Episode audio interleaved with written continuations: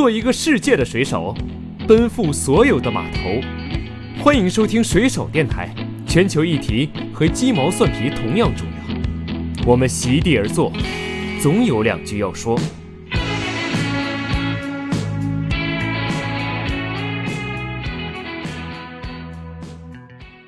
就冬奥期间嘛，有很多这种女性的运动员，非常多的新闻，然后大家从她们身上看到了非常多好的品质。是，其实我真的是挺想的，就是这期节目嘛，咱们其实的主题就是想说说从冬奥中形形色色的优秀女性运动员。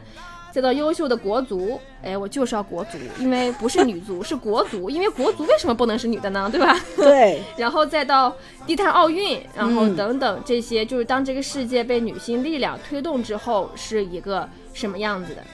初始都是来自于愤怒，因为我就是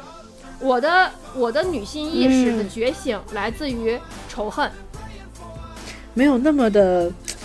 有。就是没有那么的锋芒，或者没有那么的同可持续，或者认同低碳、认同环保。那这个东西是你真的要为之去拼命，且你要影响更多人进入的事情。所以我真的觉得，不只是普通人啊，就或者说更也不是普通人，就更。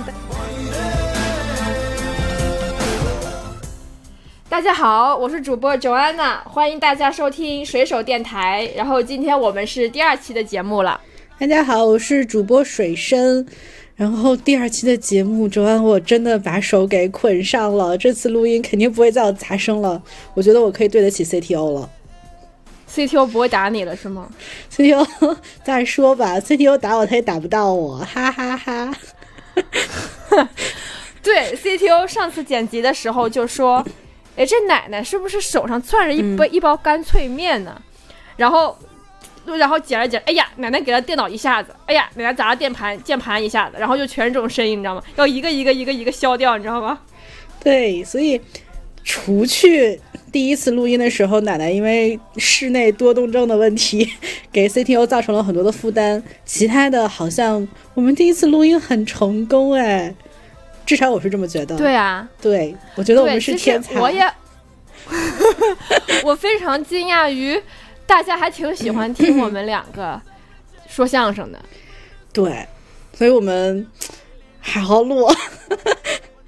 不断更。我们有保证，至少第二期是没有断更。我觉得这个就是 one step a time。对啊，而且我觉得我们第一期还有一个创举，我们的创举就是周安，我觉得你引领了潮流，你在谷爱凌。他妈妈还没有火的时候，你就讲了他妈妈。你现在是不是未卜先知？我觉得我，我觉得我是，我觉得，我觉得现在他妈妈火了之后，我就喜欢上人奶奶了，你知道吗？他他奶奶有多么的厉害啊！就是他奶奶是那个年代难得的哈，人交通部的女高级工程师，就是国家交通部的。嗯，所以。对，咱就是说什么呢？就是谷爱凌家每一位女性，她都是拥有自己姓名的，从国家级别的高级工程师，然后再到能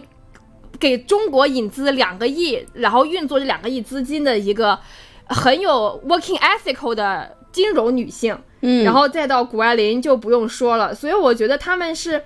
每一代的独立跟优秀，就是女性的进步，在推动着他们下一代女性的蜕变。然后再到谷爱凌她身上的核聚变，就而不是很刻板的那种，就是印象当中的女性都是奉献啊、牺牲、围着孩子转啊，就就是为了孩子能够就是放弃自己本来的那些样子，而真的是每一代是给每一代当一个榜样，就是 girls power 推动 girls power，嗯，然后所以就有了这样的一个一个一个一个成果，所以而且我为什么还有点喜欢奶奶的原因是。谷爱凌的妈妈是跟我爸爸同年的，就是六二年的。嗯，对我整我整整比谷爱凌大了十岁还是十二岁，我忘了。但就说明她是四十岁才生谷爱凌的。哇，就是现在大家在扯什么最佳生育年龄，但是你看看谷爱凌她妈妈的妈妈，就是谷爱凌的姥姥，嗯，没有对自己的女儿有任何催促，或者是不能接受，而是就觉得。就这样没有问题呀，然后包括谷爱凌的谷爱凌的爸爸，我也不知道他是怎么着个情况哈，反正现在也没有听到过他的消息。但是我觉得就是谷爱凌的奶奶就是一个非常的先进的一个女性，能在那样一个年代。去就也也就三几年的人，四几年的人可以这样去支持自己的女儿做当时非常先锋的决定，所以我就是很喜欢他们。我觉得还是有知识分子那个层面在，然后所以他们的呃思想或者是他们的见识更加的有前瞻性吧。不过我才意识到，所以谷爱凌姓谷和她妈妈姓谷，是因为她承接了她妈妈的姓，对不对？我上次节目的时候以为只是凑巧。对，人有一美国爸爸，完了这美国爸爸一白人还姓谷，是吗？哦，很好，我今天又弥补了第一期的时候的一个认知缺陷，多新鲜呢！哎，所以其实我觉得也挺有趣，就是谷爱凌是这次冬奥会上，就像你说的是核聚变的这种炸了的，呃，女性运动员。然后我觉得这一次的冬奥整体有很多很多，就冬奥期间嘛，有很多这种女性的运动员非常多的新闻，然后大家从她们身上看到了非常多好的品质。是，其实我。真的是挺想的，就是这期节目嘛，咱们其实的主题就是想说说从冬奥中形形色色的优秀女性运动员，再到优秀的国足，哎，我就是要国足，因为不是女足，是国足，因为国足为什么不能是女的呢？对吧？对。然后再到低碳奥运，然后等等这些，就是当这个世界被女性力量推动之后，是一个什么样子的？嗯。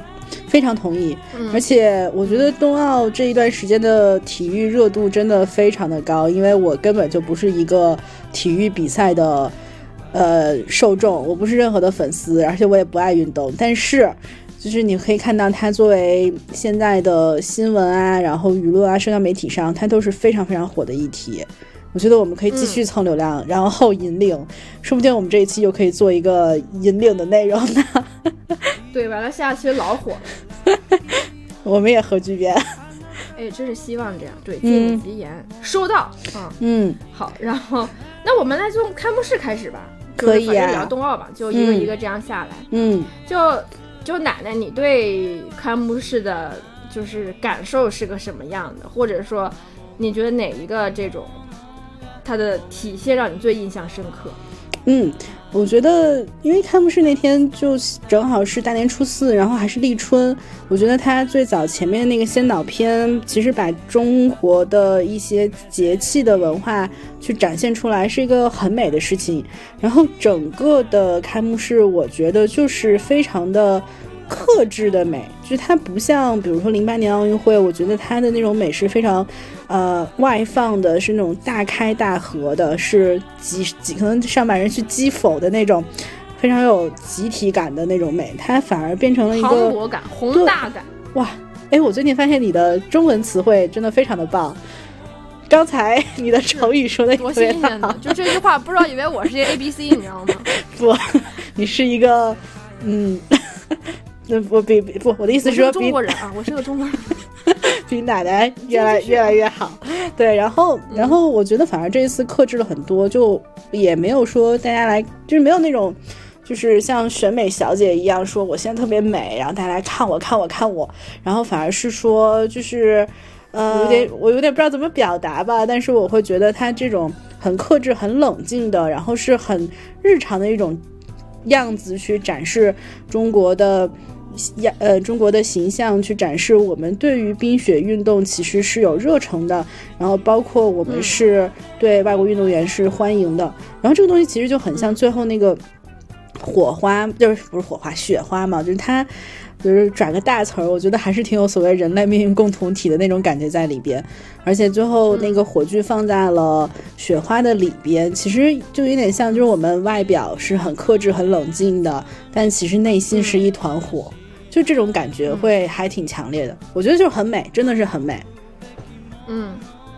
其实我对于这个冬奥会，就是你刚刚说的这些，我都很有感觉。就是我真的是想谢谢张艺谋，就是放弃了宏大，你知道吗？就。像他自己也在采访里面说了，就是以前都是得展示啊，我们中国怎么多好，你来看看呀，对吧？都是我我我我我，嗯。但是现在就是你就发现，就像咱们上次说的一样，就是放弃了这个我值，就是我不需要对方对我的肯定，因为我自己已经很自信了，所以它嗯更多的是一个，就是一个一个一个一个命运共同体，一个我们啊，我希望我们应该是一个什么什么样的，是和平的，是跨越政治的，是跨越国界的这样的一个状态。对，就是这些我也很有感触，但是我对于我来说，我一个非常反精英文化的人，嗯，我特别特别，呃，感动的一件事情是，它不再是以金牌至上为导向。就是开幕式的时候，你也发现啊，不是说那个最厉害的人、最牛逼的人，然后才能够传那火炬，才能在主场里面当火炬手，然后才能嗯点燃那个火炬台，怎么着的？嗯而是说这个人他是有突破性的人，他是中国第一位什么什么，他自己什么时候突破了自己，突破了一个国家的一个极限，或者创造了一个区域性的记录，嗯，所以他是是优秀的，这个是奥林匹克精神，而不是说我得了奖牌，我才是最有资格或最有话语权的那一个。所以这个价值观导向是我非常感动的一点。包括其实，在后面哈，比如说羽生结弦，他虽然没有拿金牌，嗯他要想拿金牌，有千千万万的方式可以拿这个金牌，是的，但是他，对对，他他没有选择那样做，他是要突破自己，因为他想拿金牌的话，那些人根本不是他的对手。我觉得你说的特别对，而且这次冬奥会到现在吧，我觉得很多的运动员身上能看能看到所谓热爱的力量，不只是嗯成绩的力量。我觉得那个东西真的非常的打动人。对我，我特别就是这个是我对于冬奥的开幕式的一个很大的一个感觉。嗯，然后我觉得开幕式也怎么讲，就是反正也是那个火炬。到最后，所谓用微火的方式，也还是挺应和所谓整个冬奥要做绿色啊或者低碳的这样的一个状态。据说好像是氢能，哎，我不太确定哎，我此处不太确定的 想说，呃，反正那个虽然还是微火，但那个火炬的燃烧方式应该也是很低碳的燃烧方式。就录节目之前哈，你就没有查这个资料哈，你就敢在这说哈。那行，咱们继续说。那嗯那那你说就。缓过去，我是觉得就是哇，缓过去，嗯，给你个台阶下啊，就是，就我是觉得说，我们两个作为这种就是行业的从从业者，虽然我们也没有嗯说这个栏目要是以环保啊、可持续为导向的，嗯但是我是觉得作为从业人员，就必须得聊聊，对吧？就是我们对于嗯这个低碳冬奥的一个感觉。哦，那行，我先说。你知道，我作为一个这个领域的做传播的人，我的印象最深的其实是一句，我不知道算不算广告词啊，但是之前是赵立坚有在外交部发言呃那种发呃新闻上新闻发言人的会面上说过的，叫“张北的风点亮北京的灯”，就是我对于这一个 这个词印象特别深。就当然他他是因为呃背景来看的话，此处我做了功课，就是本次冬奥是二十六个场馆、首次实现百分之百绿电的供应，哎，所以它的清洁能源的使用率是很大的。然后为什么我对这一句话印象很深？是因为我觉得，哦天哪，就是我们河北。终于在冬奥上有了存在感，虽然你看，虽然虽然话说其实是张家口和北京两个地方，然后去办冬奥，但我觉得还是北京它占了主导吧。就是你很多的这种场地，啊、包括它的开幕式，然后包括大家对于就是大家对于这个整个的这种冬奥的。呃，议程大家也都很关注在北京的这样的这种呃安排，然后它的很多黄金的这种赛场可能也都在北京，所以我觉得就是就是河北没什么存在感，但是你看这个这个 slogan，我觉得还是看到说，你看我们河北还是做了非常多幕后的工作，而且我们可是嗯。清洁能源的重要产地，我们有风，嗯。对，嗯。所以还是很希望说，可能以冬奥为起点，那未来整个河北作为北京的重要的战略储备物资库，还可以在清洁能源上提供更多的支持，所以我这个印象还是挺深的。嗯，但是，但是我还要吐个槽。你说为什么要张北的风点亮北京的灯呢？就不能说河北的风点亮北京的灯吗？就是老老你跟他唠唠。老割裂我们河北，要不就雄安什么什么，要不就张北什么什么，要不就崇礼什么什么。我们河北呢？嗯，好，我吐完槽了。我来，我来补充一下奶奶那个火炬台的知识点哈，就是那个那个对，就以以往的奥运会大量的使用的都是液化气或者是丙烷这种嗯 green gas 这种火炬燃料，就是这肯定对于气候来说是会被诟病的嘛。嗯，就以前都是这样，熊熊大火一个小时可以燃烧千立方的天然气这种，然后。然后就有就是专门一个燃气站，它就日夜不停的给它输送这个天然气。哦然后这次呢，也是跟中国石油跟中国石化的合作，但他们需要供给的呢就是氢能。哦，我猜对了。嗯，哎猜对了，对，啊，就瞎猫逮这个死耗子，你知道吗？我肯定之前看过，我只是不确对，定然。后。他 冬奥期间就建立了这种氢能力的这种供应站，所以就能够给到这个，而且它的氢，像张家口太子城的火炬台，它就是用那个电水解催化制的氯氢，这样的方式，它也不是说百分之百就是完美的零碳，嗯。但是 anyway 吧，就是就是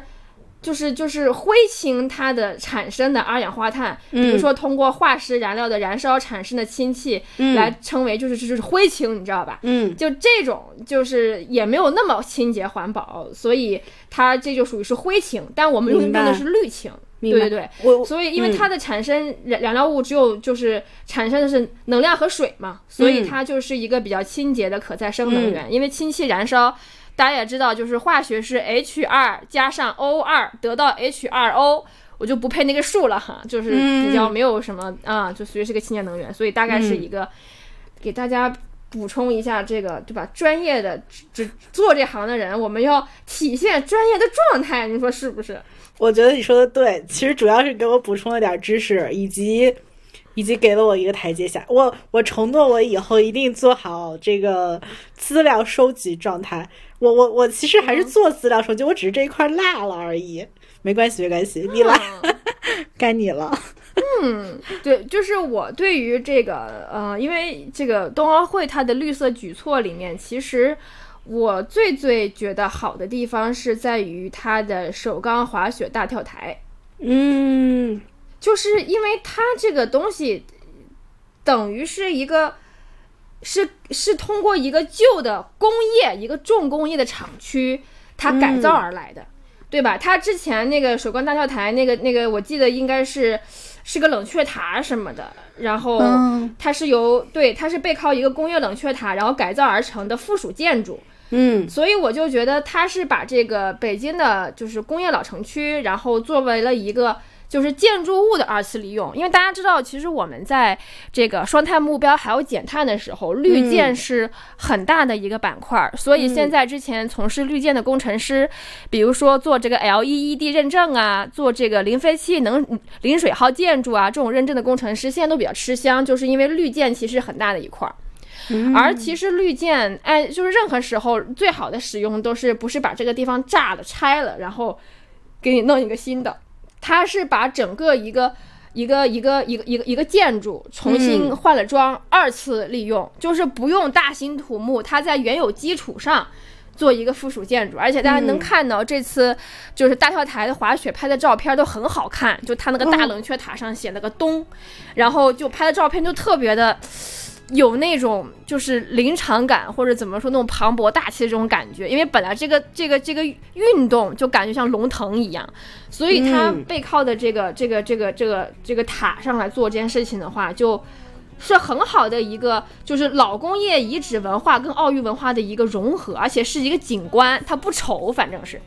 因为像这种、嗯呃工业建筑改造成一个它的功能不再做了，然后改造成一个新的建筑，像其实国内国外都有很多案例，也是我最喜欢的一个这种环保的举措。嗯因为 reuse 的碳减排 always 是大于 recycle 的，因为它不用把东西毁了重建嘛。然后像比如说上海的上升星所，就是把一个呃之前水军的一个训练的一个泳池，还有上海生物化学研究所吧，反正就是一些不用的一些古老建筑，整个翻新改造成一个创新的商业区，然后里面就有了鸟屋书店。然后把那个水军的训练泳池，嗯，很很好看，里面里面特别像那种加州古堡里面，就是贵族皇宫里面那种私家泳池，特别的好看，特别的华丽。然后现在就改造成周围全是餐饮店。这样你就有一种就有有个天井嘛，就好像坐在这个这个水旁边，这个一边喝着咖啡吃着东西，然后就这种感觉，就是它那个建筑不用重新打地基，不用重新干什么，只是做一些软装上面的一些改变，就做了很大的一个一个一个再利用。然后还有像西雅图也有这样的工业公园，然后上海也是之前的旧船厂，嗯，变成了一个呃黄浦江的一个公园，大家可以在里面跑步，可以在里面攀岩、玩滑板，那都是很好的一些一些一些案例。所以这个是我对于绿色奥运，嗯，特别喜欢的一个部分，就是关于它建筑再利用。哎，我很喜欢这个观点，以及，嗯，你能重复一下上海那个地方叫什么星所？上生星所，就上海生物研究所，就是上生物的生，星是新生的星，所就是研究所的所，所以名生的新，上升新所，对不对？对，不要嘲笑南方人普通话哈，我跟你说，没有，就是扯平一下氢能的这个小点，没关系，点很奇特的奶奶。哦，但是我很，我我其实特别认同你说的关于。嗯，建筑翻新的这件事情，我昨天还在听另外一个博客，他其实是说说，当你处理好你跟过去的关系的时候，你才能处理好自己跟现在和未来的关系。我觉得我们没有去选择拆除那些，比如说工厂，甚至你看，这是首钢的大首钢的地盘，这以前可是这种碳排的。巨大的工业的这种厂房，就是我们没有去选择拆除它，我们保留它。说这个地方之前是一个，嗯，碳排很高的地方，但我们现在我们在原有的这种场场域上面，我们创造了一个新的历史，我们创造了一个新的低碳的奥运会。我觉得这个完全是一个，甚至是对过去的一种很好的致敬，就是我们用一个更好的未来，我们没有忘掉我们的。过去，但同时我们也在做一个新的、更好的未来。然后这种历史的承接感，还有这种时代的往前走的这种步子，其实也就在这些，可能就像你说，在那些呃运动员的照片里边就已经被定格住了。我觉得还蛮美的，这是件很浪漫的事情。嗯，对，而且它这个是是所有奥运建筑里面最快完工的，因为它不用干什么，你知道吗？就雪飞天嘛。是对，这是。对，而且我觉得你刚刚说的特别好，就是我们首先要接受过去的自己。你甭管我过去重工业造了多少孽，那都是我的必经之路。我如果再让我选一次，我可能还是只能那样选，因为那个时候的条件只有这样。对，而且发生就发生了。我们那个时候做的决定是跟那个时候的外部环境是，可能是就是这样，就只能这样。对啊，所以他是完全接受过去，但是我。我可以把过去做一个更好的翻新的利用，所以你看，它这次建了，好像是二十四种颜色吧，然后就是飞天的元素也特别的能够，就是很磅礴的这种感觉，就是非常能够契合这项运动。嗯，对，我觉得真的很美。所以你说，这是绿色奥运，还是就是这一届的奥运会，还是要把绿色的这个议题打出来，对不对？你觉得它很强调低碳的必要性？有在哪里吗？必要性吗？必要性不是人类共同体吗？这你再不必要，一点五度就灭了呀。嗯，对吧？而且我觉得这个是一个，其实就像谷爱凌之前说的，我我是愿意当一个榜样，但是奥运会是一个很有象征意义跟标志性的东西。嗯，我在这个地方把这个价值观传达出去，那它就是一个 symbolic，那我就价值观或者我。最后投资啊，方方面面都以这方面倾斜，而不是说啊，这个是一个没有人呼吁的事情啊，你干了也不会有结果的，这是很大的一个鼓励，我觉得。所以我觉得这个是在中国宣布了双碳的目标，还有中国减碳政策之后，我觉得这个是一个强心剂吧，就告诉他这件事情是可以实现的。哦，我奥运会这么大个事情，我都可以实现，那你别的事情你没有理由说我办不到，对吧？对，我觉得你说的特别对，然后我也很认可。就是我觉得这一届绿色奥运，如果比如说 echo 到所谓的九二的生态目标，其实它有两，我认为它是有两个特别好的，就是一个是很当下，就是就像你说的，呃，我们有了这样的目标，我们已经开始行动了，而且我们已经做成了，这个是我们，呃。是明显的一个很好的阶段性的一个成果，当然这个成果可能是有仪式性的，有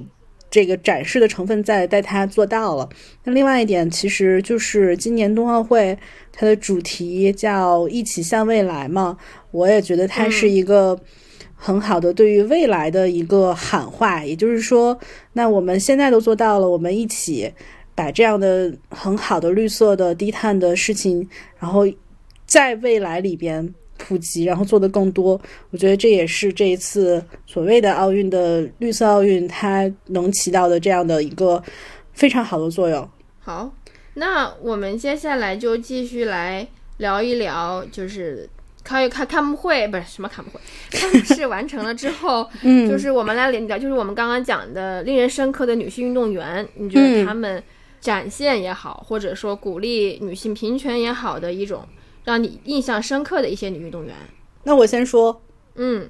我跟你讲，我十分喜欢大杨洋。大杨洋其实是很早的一个冬奥会的选手了吧？然后他其实是今年北京奥组委运动员委员会的主席啊。当然，我特别的，就是奶奶非常的诚实，奶奶。想推荐这个大洋洋的时候，是因为大洋洋太美了。大洋洋今年的二月份给那个《L》就是《L》杂志的二月刊的封面是她，然后还给她拍了一组大片，哇，太漂亮了！就是我我觉得《L》经常去有的是呃女演员或者女模特去做她的封面，但是我从来没有见过一个封面上这个形象非常有力量，然后特别自信，而且很有领导力。就是我我真的觉得。就莫名其妙的，就因为一张照片，我觉得这个人就是一个有 leadership 的人，就有点像，比如说《成为》那本书，米歇尔奥巴马往那里一坐，然后就觉得这个人有领导力，就是我觉得很神奇。呃，就这个印象给我特别深。然后我很喜欢大洋洋，其实也是因为，首先他自己非常厉害，他可能不是像谷爱凌这种有天赋，我觉得当然肯定是有天赋，但不是天赋这么大，或者是呃。这个特别核聚变这样类型的人，但他真的是从事了体育运动员的工作，然后他做的非常好，他号称有身上有五十八个冠军吧，而且他更重要的是，他成为了运动员之后，然后在退役了之后，还一直以运动员的这样的身份去做更多为运动员。呃，好的工作，比如说他去这种国教委会去当这个妇女与体育工作委员会的委员，而且他二零一零年成了中国第一个以运动员身份当选国际奥委会的委员，就之前可能会是一些官员或者教练，而且他一六年又成为国际华联速滑第一理事，就我觉得，呃。就是他们这种运动员，不只是自己在赛场上做了很多的突破，然后他秉持了他的热爱。我觉得他们后续还用更多的方式来帮助其他的运动员。然后这一点，我就认为是，就像我们讨论，就是很多女性的力量，她。我觉得女性从天然的，可能从基因上，她不需要像男性那样那么强调竞争，她有很多合作的意识或者合作的精神在里边，所以也就会让她的职业上，然后在她的这种就是选择上，她。更希望能够帮助到别人，而且他又有同理心，他真的能够感同身受。说，那我作为运动员，我就是可能会在赛场上有各种各样的问题，我会，我可能就是会被，比如说一些政治化的问题来影响我的运动生命。那我希望我代表的是一个没有国家的、没有党派的、没有政治意图的，我就是代表运动员，一个热爱运动、一个想出成绩的运动员，一个人。他去为更多的人发声，让更多的人可以很好的站在赛场上被大家看见，然后发挥自己的价值。然后我觉得这个东西太伟大了，就是我我是我一直觉得就是女性精神，有很多东西是在于合作，在于我看得了别人的好，我也特别愿意为别人的好做事情。然后这个是我觉得在大洋身上看到的很棒的东西，而且就还有就是领导力。我们一直说，我们都是在所谓可持续领域，包括国际组织领域，我们一直认为中国人太少了，中国的女性可能更少。然后我们不止很难很难像男性那样，比如说 speak out，或者是非常有勇气的去反驳。但我觉得他。肯定有这么多第一的这种参与国际组织的经验，我觉得他是一个非常好的开端。所以，我丹阳阳不是今年的冬奥的运动员的火热的这个点，但我真的很喜欢他。呃，包括另外一点，我谈到说他的这个封面，就我觉得运动员他们真的提供了很多这种美的范式的多样性。我觉得包括。大洋洋，她就是那种有领导力的、有自信的美。然后王蒙，我觉得王蒙真的是有幽默，就是一个女孩子有幽默感，然后放松是多么的美呀！我觉得太美了。然后我觉得天哪，然后她她她很自由，你说，对她很自由，她就她就在那里解说的时候，她就上蹿下跳。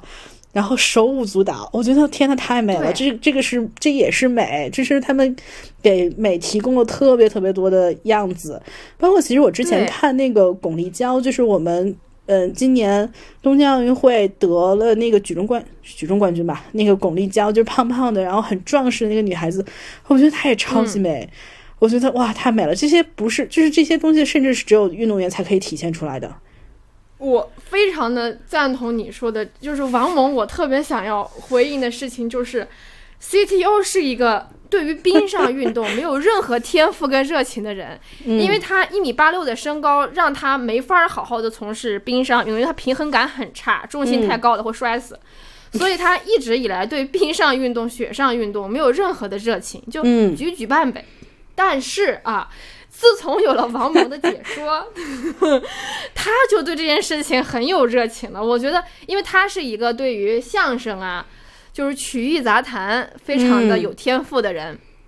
所以他对于王蒙的解说就非常的感兴趣。所以，就他跟他所有人一样，就恨不得把王王蒙焊在那解说台上，你知道吗？我我对。捆上，所以我觉得，对，所以我就觉得，我特别喜欢看到的是女性有这样的样子，她并不是非得是讲话得是细声细气，得是优雅，得是怎么着的啊？嗯，她可以是对吧？有她都不需要郭德纲。抱歉啊，德语女孩就 就是我真的是觉得她为什么相声没有女孩呢？就王蒙是跟你们差哪儿了吗？我觉得不，我觉得王蒙真的是差在了他的专业素养够硬，以至于不能说相声上，因为会屈才。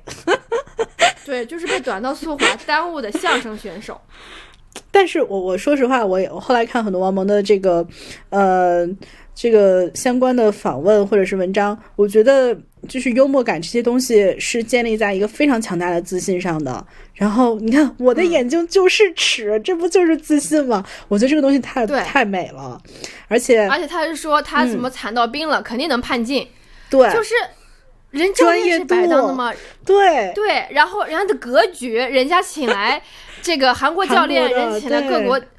对他一个这么痛恨韩国的人，他都 说了比赛拿不拿金牌且再说，我就要干韩国队，对吧？一个这样的人，但他一样是有，他不是民族主义者，他有很大的理智，还有格局，还有胸怀，去说啊，我需要跟什么人合作啊？我因为我想把这种这项运动的发展做到最好，所以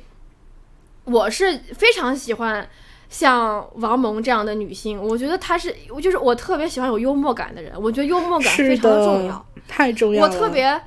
就是我我如果跟那种我我没有说优雅不好哈，但是如果一个在我对面正襟危坐的一个一个特别端着的一个人，我会很很难放松下来。但是幽默就是一个很好的。一个能够让周围的人都感到能够就是 inclusive，能够被包含进来，能够被包容，能够自由的做自己想做的事情、想说的话。嗯，所以我觉得女性的幽默感也是一个非常难得的一件事情。对，然后我要强调一下，没有说优雅不好的意思啊。大家拿王菲，我也很喜欢她。嗯，哦，那我是不是还得补一句？此节目表扬众多女性体育运动员，没有要掀起性别对立的意图。对，那肯定没有。对，嗯，求生欲很强了。男性也很棒，也就比我们差一点，哈哈哈。对，主要是不聊男性，就是因为这个，这个就就就跑题了，对吧？我们的主题就是就是是这样一个情况。行，那那我来说说，那我来说说我的好吗？完全没问题。嗯，那你你你还有谁想说的吗？除了大洋洋。我我不，我其实就想给王蒙再补充一点，就是我觉得他跟大洋洋有很像的地方，然后也是所谓女性的力量里边，他们真的很团结，或者很愿意帮助别人，或者他们有同理心，他们希望为更多的人做更多的事情。就是王蒙今年很多这种。积极营业的状态，好像也是因为王蒙有办这种 MCN 的想法，他希望推更多的这种退役的运动员能够进入到一些比如直播啊，或者是解说的行业，给他们退役之后找一个新的这种工作的机会。我觉得这个简直太棒了。我觉得真的，我觉得这个也是一个一个引领，就是是也是一个做从来没有人做的事情，就是。体育人的商业化，我觉得这非常重要。美国的运动员的商业化已经非常成熟了。你看谷爱凌，人还没得金牌以前，已经签了模特公司，而且是世界上最好的代言体育明星的工作公司。是的，所以我觉得这个都是非常难得的一些一些一些一些一些人才。嗯嗯嗯，我觉得你这个升华的好。来，那你继续。我想切入的点是，虽然我要说谷爱凌，但是我要说一个没有人，就是至少是我没有看到他人讨论的点。嗯，但是你刚刚讲了一些，就是我觉得他有很强大的利他的立场。嗯，利他的就是就是他人的利益，就是利他这个词儿，也是也是就是所谓的佛教或者是那个易经里面就是常常会讨论的一个，就就利他，就是我们通常在说。最有能量的发愿，就是最大的愿力。愿力是说你愿力足够，能够帮助你去达成一个目标是什么？就是当你的这个发愿里面有很大利他的成分在的时候，你的愿力会特别的大。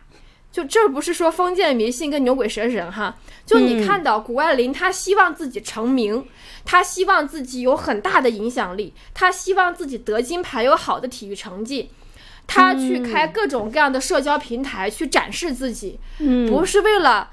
告诉别人我有多牛逼啊，可能有一点点这样的成分在。他去接受各样的专专访，去让自己接代言，去曝光。他是想要什么呢？他是想要我有更多的 audience，更多的观众能够听他的这些观众，然后去倡导、去推动女性来参与运动，来更多的女性运动的机会，然后去赋能，就是 girls power。所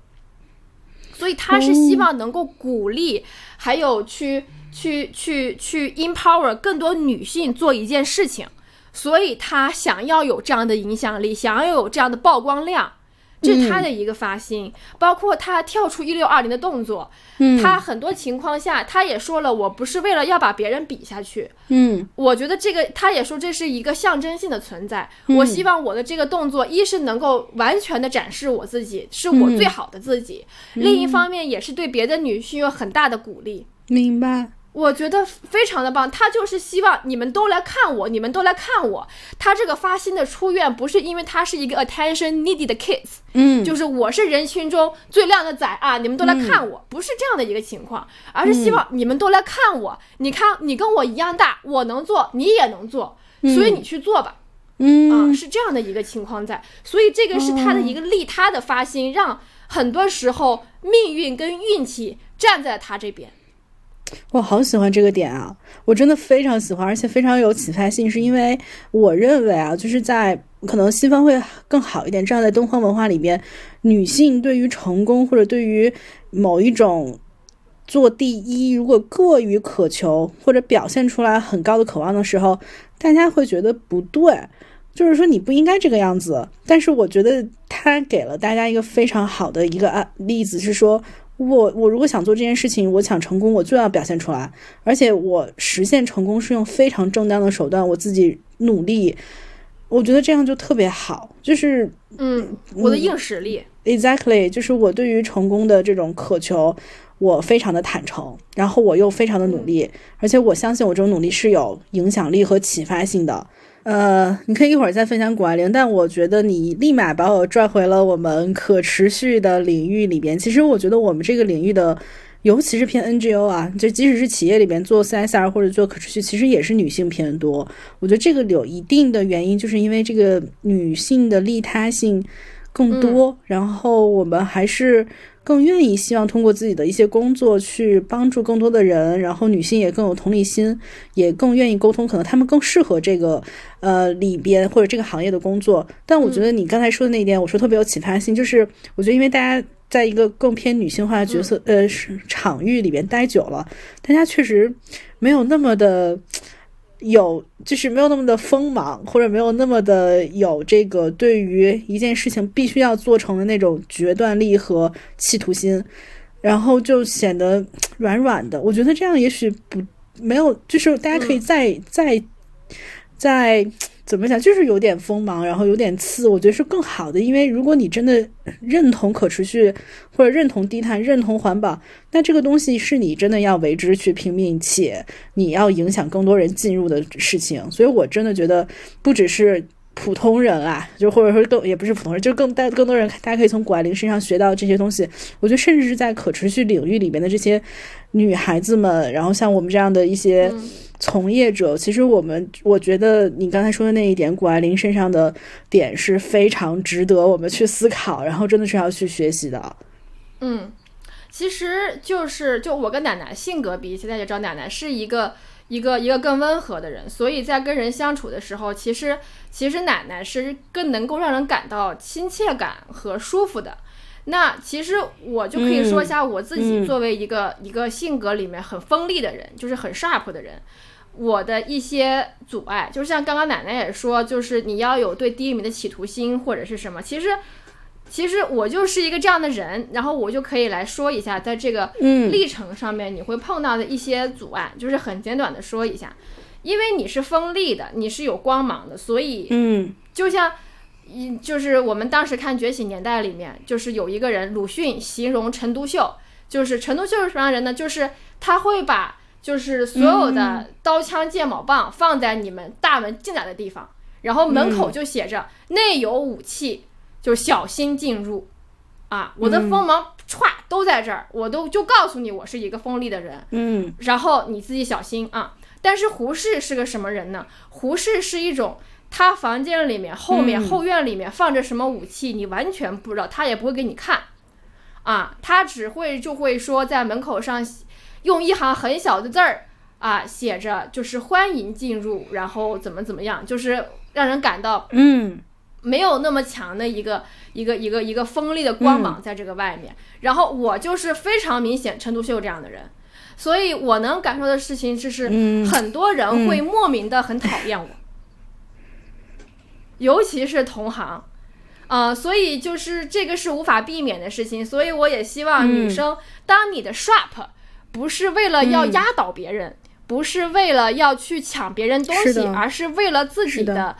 嗯，自己能够做好自己的事情的时候，去争取一些事情的时候，当别人挑衅你的时候，Don't give a fuck。就这个 fuck O 给我消音。对，然后还有一次是我当时我记得我在匹兹堡上学的时候，我当时是。加入到领导力项目里面，然后我是要在一个组织董事会里面去参加他们的董事会，然后我还有一个 mentor 是匹兹堡，就是 Sustainable Pittsburgh 的一个 CEO，嗯，他是在我的这个职业生涯里面给我很大鼓励的人。然后因为因为那个时候我也在实习，我说 I feel confused，他说为什么？他说我我说因为我感到我非常的就是直接，而且就是。嗯，很多时候可能不会留很多，就是非常的锋芒。翻译过来是锋芒，然后他就是说，不要把这个看作是一个弱点。他说，一个锋芒的人是很少见的，也会让真正了解的人感到非常的 refresh。所以，所以你的同类当看到你的时候，就会一眼认出你来，所以你就可以去集结跟你自己一样有能量的人去推动一件事情。就这句话特别给我力量，因为很难避免说，当你在被人莫名其妙的讨厌，或者说因为你很 sharp，你被攻击的时候，你一点都没怀疑自己过，多少会有一点点。但是他这句话让我一直以来都有力量坚持自己的风格，这样走下去。我我特别赞同，然后我甚至很同意。就是我为什么我很喜欢你，是因为我觉得我能看到你身上的锋芒，他是基于利他的，他是基于说我对一件事情有坚持，我希望这件事情做得好，我才会露出这样的锋芒。我觉得这个锋芒不是说我跟你去竞争，你死我活，我身上才要有一个剑去捅死你。我觉得那个东西是不一样的，所以我觉得就像我一直认为这个东西很珍贵，所以我觉得。我我觉得反而是很好，而且你知道我在这个机构做了四年嘛，然后我每年会会做一次 aim，就是就是去 refresh 我的年度计划。其实我从大概我现在的新的小领导第二年的时候就一直会跟我说，他说我觉得他他觉得我太温和了，然后事实上我也在反思，因为我觉得嗯有的时候温和真的你当然可能对于沟通有有帮助，你可能大家都。相对来说更容易跟你合作，但我觉得更内核的东西是你对你自己没有那么自信。如果这件事情你不坚持，没有人坚持了，那你那你是不是就觉得自己不足够，就是这个东西不足够好到让你愿意坚持？所以我觉得有的时候锋芒也是因为你建立在自己的思考和感受上，你觉得这个东西就是对的，那我就去做。那更多的人不了解，那那就说明这件事情如果我不做，就真的没有人做了。所以我我也在自己反思说。我的工作的风格和方式，而且我我也很认同，尤其是对于女性啊，就 general 来讲，女性，嗯，锋芒也许真的是一个很好的工具，或者怎么讲，就是它是一个很好的一个武器，你可以在某些特定时候拿出来用。然后我要回到我的 大洋洋上，我记得他那个时候看他一个访问，他说。呃，二零一六年的时候，因为俄罗斯好像国际上认为他们就是有一些禁，就是呃涉及这种违禁药品的舞弊行为，然后就讨论说是不是应该让俄罗斯运动员来参加这个奥运会。然后杨洋，杨洋就是他是一个很 nice 的人嘛，但他在那个会议上就特别明确的就站出来强烈反对，然后跟对方发生激烈争辩。他就是说，那如果他是运动员，他只要他前面的药检表示他是干净的，不应该看他来自于哪个国家，他就应该合法参赛。他说你不知道说有的运动员为了这么重要的比赛，他准备了多长时间。所以我觉得对，尤其是像你。你的锋芒在最适合的时候拿出来的时候，它就是非常好的武器。这个武器不是为自己，它为的是更多的一群人。就像谷爱凌，她可能在最合适的运动会的时候拿出来之后，她为的是让更多的女孩子知道，我们也可以做到。然后她像杨洋一样，她可以让更多的人感受到，说运动员应该是。剥离开他很多外在的这种国家政治的东西，去让他们有更平等的机会去参与他们的运动会，去展示他们的光芒。所以，我我觉得，哎，我好喜欢你的点。就是我还是想强调点，就是就是这个锋芒，这个锋利，是不是为了要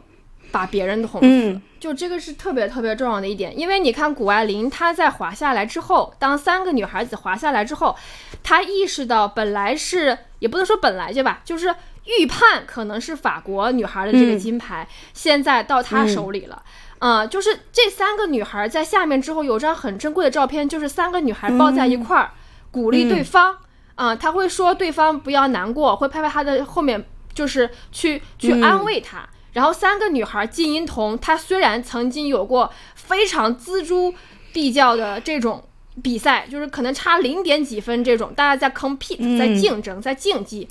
她这个在展现对自己想要的目标的时候，我是因为想超越自己，所以我锋芒，我有威胁性，我有侵略性。但是当下来下到这个比赛场所，谷爱凌是把锋芒给收起来了。他没有说，哼，你看我最牛逼吧，啊，你看我最厉害吧，那种敬词你知道吗？他而是在采访的时候说，我非常感谢 Tess，因为是他做到了一六二零，所以我也想挑战我自己的极限，我想看到我自己能不能做到。后来是因为他的激励，我做到了，所以我觉得我的金牌也要分他一部分。就这就是他一点锋芒都没有，是很有合作精神的。所以我想，就是展现的这个锋芒，不是那种，比如说我能看到很多被男权规训的女性在坐在职场高位的时候，是多么的不 nice，是多么的命。我觉得他们不能用 aggressive 或者强势来形容，因为我觉得 aggressive 跟强势很多情况下是个褒义词，但他们是为了争夺别人的东西，他们更竞争了，会为了贬低别人，为了贬低下属，体现自己的这种，他们的竞争是为了把别人给比下去，嗯啊、是为了我要抢到这个项目的主导权，是为了怎么怎么样，而不是说鼓励大家啊、一块儿我要去争那个第一，不是靠自己硬实力去争那个第一，而是靠坏别人的事情，这种傲慢。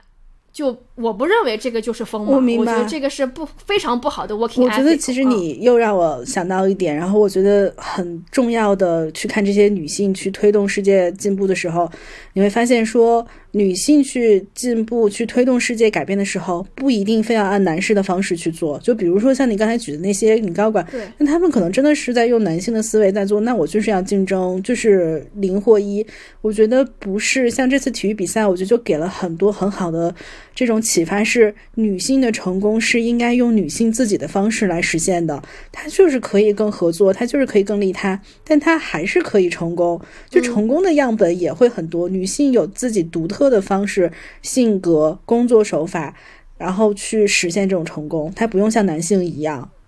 嗯，甚至我们可以做的比男性更好。其实，对，其实我觉得，其实我想纠正一下这点，因为我看到苏一鸣比赛的时候，我也看到新一代的男性身上有更多合作精神。真的，你看苏一鸣得了银牌之后，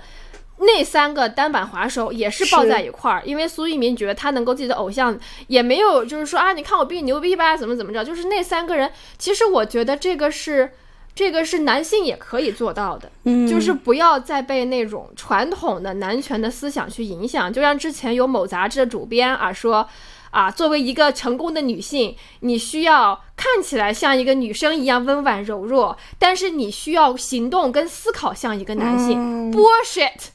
真的是 bullshit。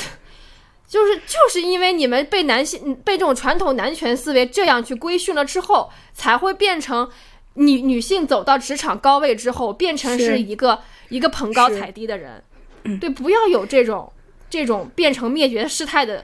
萌芽，好，吗哎但我？觉得你刚才说的，你这点纠正首先非常好，我觉得，我觉得对，让我更平衡了一点。然后另外一点，我我也深深的感到说，那可能这就是所谓运动会或者是竞技体育，或者是体育本身的魅力了，就是它让人。你甚至可以去脱掉自己身上的这些标签，你就是在跟自己竞争，你可能就是要，或者你就是要合作起来，跟团队一起去努力。就是他把所谓很人性的一些亮点做得非常的突出。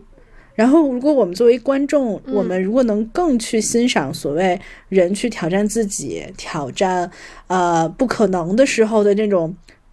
光辉感，体就是感受到，我觉得可能是更幸福的吧。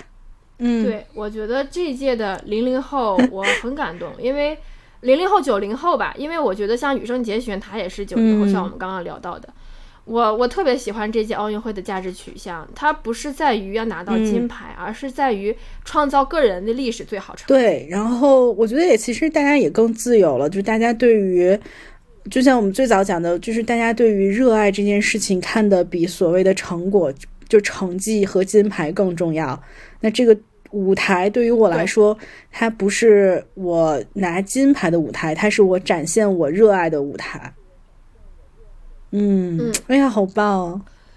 那其实对，其实我们聊到就是，嗯，在可持续这个嗯行业里面，其实我像刚刚世新插了一下，就是其实其实第三块内容我们也想多来聊聊，就是说除了在这届冬奥会上我们看到的女性力量，其实我们也想来说说，就是女性力量是怎么推动这个可持续界。在中国，从一个小众的事情变成是一个主流政治和政策倡导的一个事情，因为我们看到说，呃，我们从业者就知道，在这个行业里面，care 这件事情、推动这件事情、想要做这件事情、把这个作为职业发展在做的，可以说男女比例非常的悬殊，嗯，都已经不是四比六这样的了，就基本上是二比八这样的情况。是的，对你看到很多这种保护机构的办公室，基本上都是这样的一个一个一个一个现状。所以说，其实这一行可以说是靠女性推动着往前走的。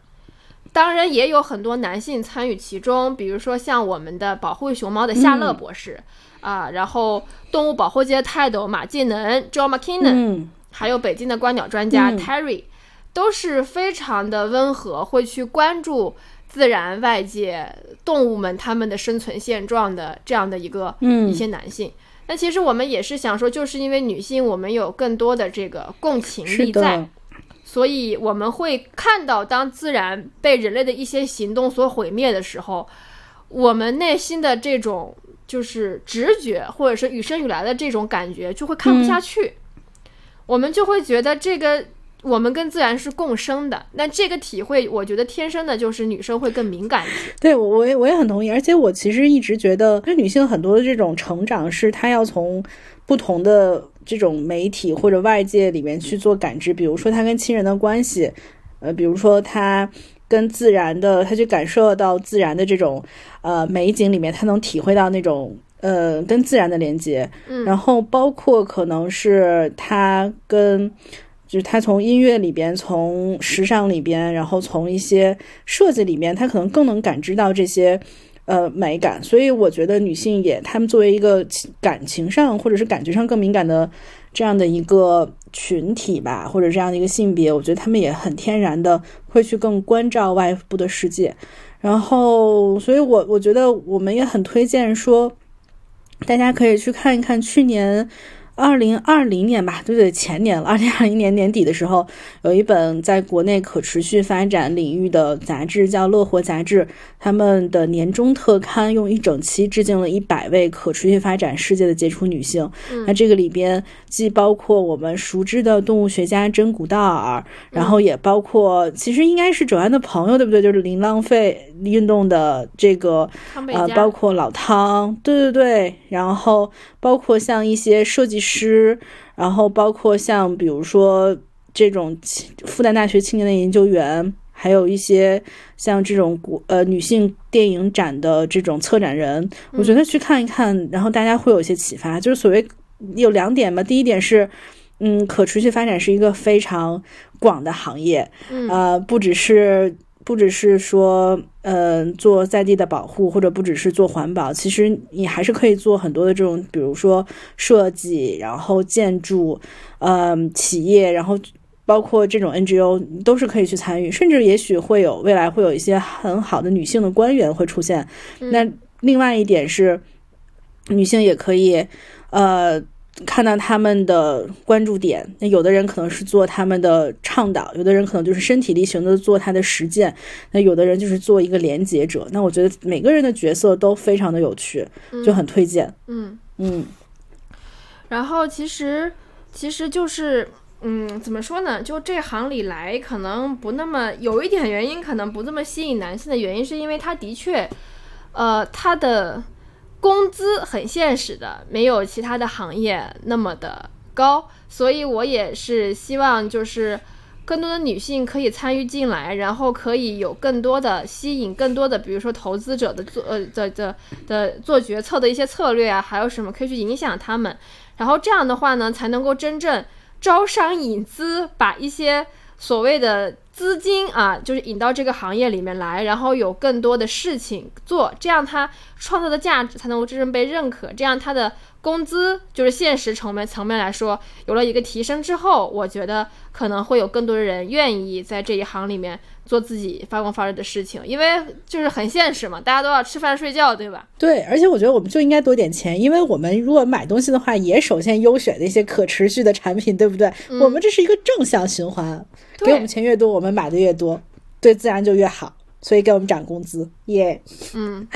从此就改变了世界整个消费模式啊！这梦做这是春秋大梦。那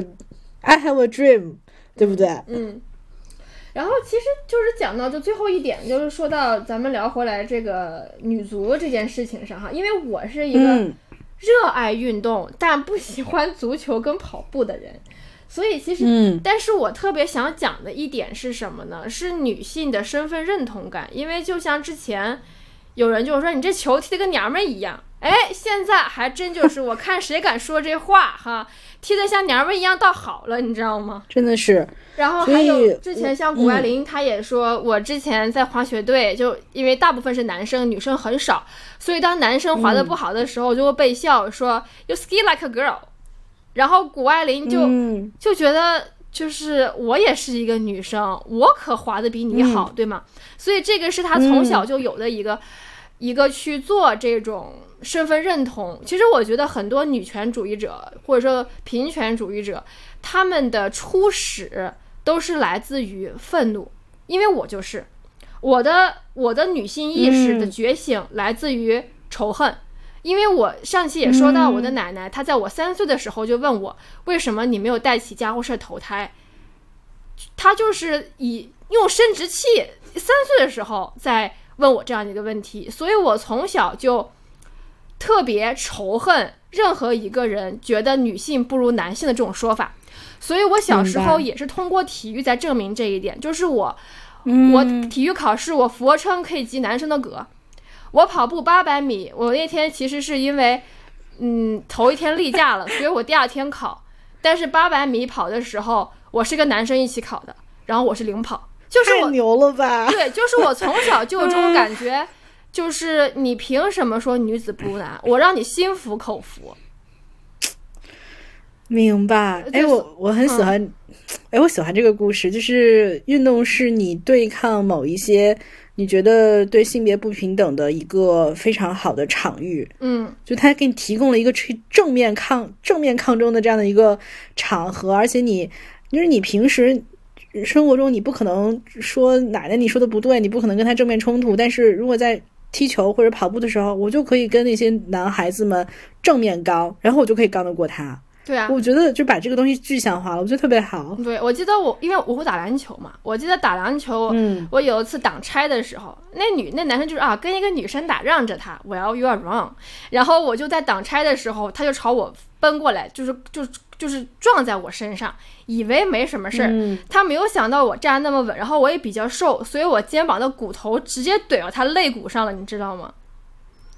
然后他再跟我打球，就是我不是攻击他，是我在挡拆，他自己撞过来的，以为你是个女生嘛，没什么事儿，嘿，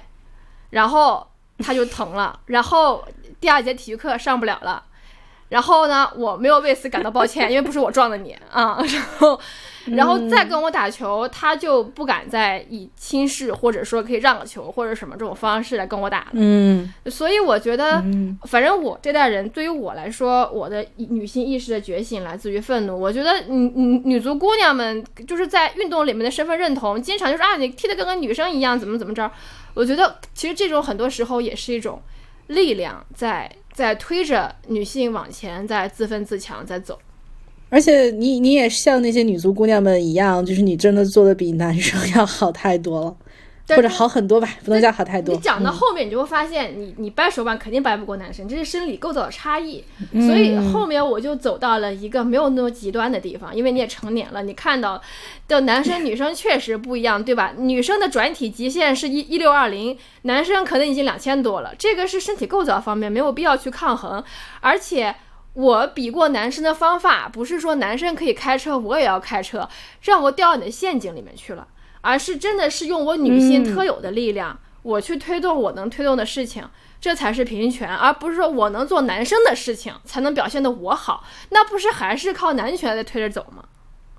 嗯，对，是的，嗯，是的。那你有没有喜欢的运动啊？现在我我可知道你，你真的是我认识的。运动能力和运动水平都很高的人，对我觉得运动对于我来说是非常重要的，生命至关重要的一部分。呃，像我比较喜欢，现在也比较从事的运动，就比如说像双板滑雪，然后还有冲浪，还有攀岩，这些对于我来说都是我非常喜欢，给我创造了很多多巴胺的运动。然后他们对于我来说，一是因为我喜欢在户外的事情，所以我觉得他们能够。海水、森林这些地方，雪道，他们能给到我很多自然的能量，所以我我认为，就是它是一个能够让我保持很纯粹的一种进取心的一个方式。因为嗯。其实我也说说，如果人生可以重来的话，就走到现在哈，我会非常希望自己是一个竞技体育运动员，因为我的运动的天赋就是像我学冲浪，我一个下午就会了。明白。然后我滑雪也是教，就是我的教练非常惊讶于我学的速度。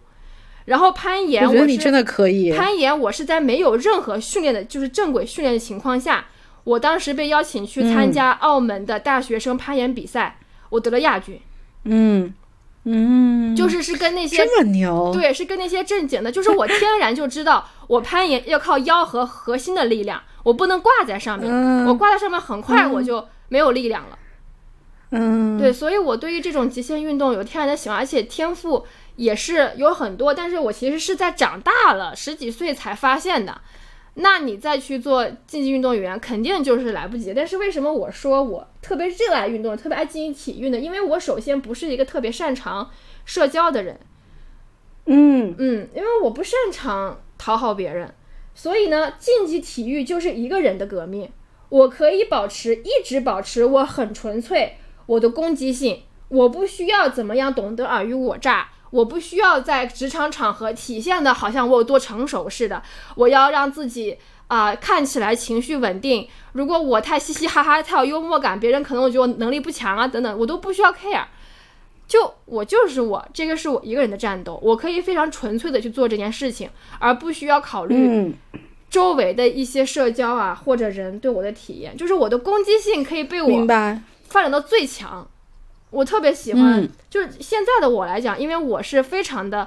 对于自己很锋利这件事情是非常的嗯能自洽，就是 I I'm comfortable with it。所以我对于别人说我有攻击性，我很锋利，我有侵略性，我非常骄傲，就是对我就是这样的。嗯，我我觉得你，我觉得你可以保持，就是也许未来有那种什么六十岁搏击比赛，我觉得你说不定还是能当冠军，然后把对方打骨折就赢了。我不喜欢我觉得你打架，可以。我不喜欢打架那种，我喜欢就是哎，但是我嗯就是比谁爬得高，比谁滑得快，这种滑雪这种，因为就是啊，真的运动对于我的多巴胺是从小，因为我从小就是也是一样，我喜欢爬树，然后我三岁嗯就可以像蜘蛛侠一样爬门儿，就是嗯难以置信的。我妈真的带我去体检过，我有没有多动症，你知道吗？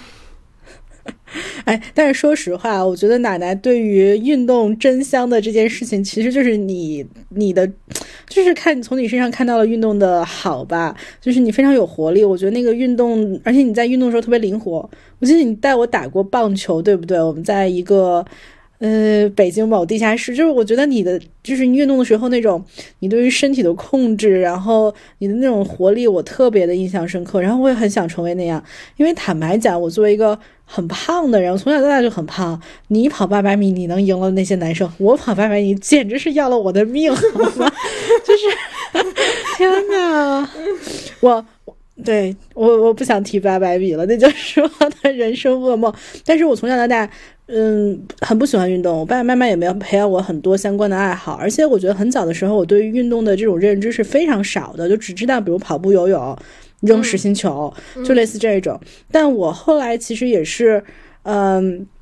上大学之后可能会了解到，OK，徒步啊、尊巴这种，就是你只要动一动很开心的，它其实也是运动。嗯然后我觉得认识你之后，那个时候你有建议我去，比如练核心、撸铁。嗯然后我现在很喜欢撸铁，我现在每星期至少要去撸一到两次铁，然后就靠撸铁来发泄情绪。就是我每次加完班，都是我运动表现最好的时候，我带着一腔怒气，真的。然后我的教练每次看我，就是比如说练腿做下蹲，他说：“你今天怎么做的这么好？你是又加班了吗？”我说：“对，我又加班了，我加了两天班，我现在特别生气。然后我现在的运动表现特别好，就是我觉得运动是一个，就对我来说是一个非常好的让我自己跟身体相处的这样的一件事情。就是我发现我。呃，我虽然可能胖，但是运动让我现在更喜欢我这个胖胖的身体了，然后我会更自信，嗯。然后我觉得这件事情特别好，而且我我从去年十月份开始跳我的 flamingo 舞，然后发现这个东西就非常的锻炼大脑，就是它不锻炼身体，但它锻炼大脑，我觉得 OK，那我可能也可以就是推，就是对于我的大脑是一个新的运动，嗯，所以我觉得就特别好，这一点我还是要谢谢我可爱的九安。哦，我感到好开心啊！其实我但我依然记得做 健身环的时候，你跟你跟你跟小西嘲笑我不会没有核心的 时间。我们那是嘲笑你吗？我们那是哎，小新在不小西在后面扶着你，小西是我们另一个朋友，观众朋友们。然后我在那个地方摁着奶的发力点，我说我摁这个地方你发力啊，你得有发力感。哎，我们都已经送佛送到西了，你居然说我们是嘲笑你，你真的是。我可能不想去西边儿，哼，没事，我就是表达一下感谢，但是又不能太煽情，所以我要最后加一个呃反转。嗯，为什么不能太煽情呢？你觉得我能哭是吗？我怕我怕听众听众觉得我太煽情，我不是要走一个又毒舌又可爱的人设吗？你没有人设，我不要走走了，我跟你说。好吧，OK，其实我真的觉得，就是，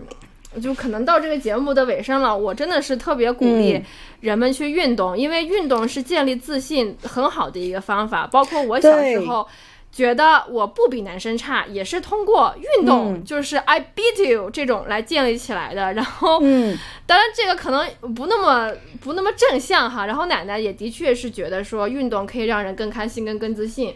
所以我觉得，嗯无论是是这个冬奥，还是女性力量，还是运动来讲，我觉得这个都是一个一个一个值得大家去多尝试的事情。是的，嗯，那 ending 了的，是不是 ending 了？那我就，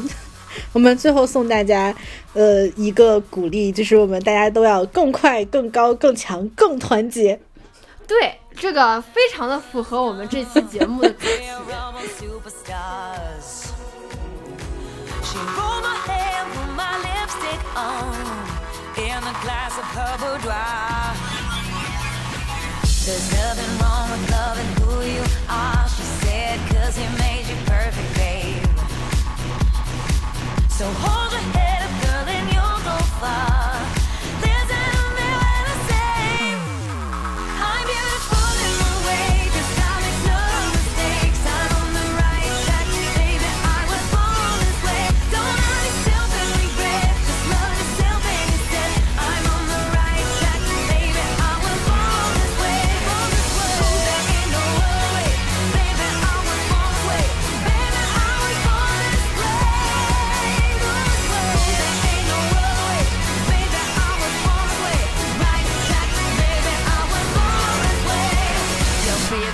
Just be a queen. Don't be a drag, just be a queen. Don't be a drag, just be a queen. Give yourself prudence and love your friends. Subway kid, rejoice your truth. In the religion of the insecure,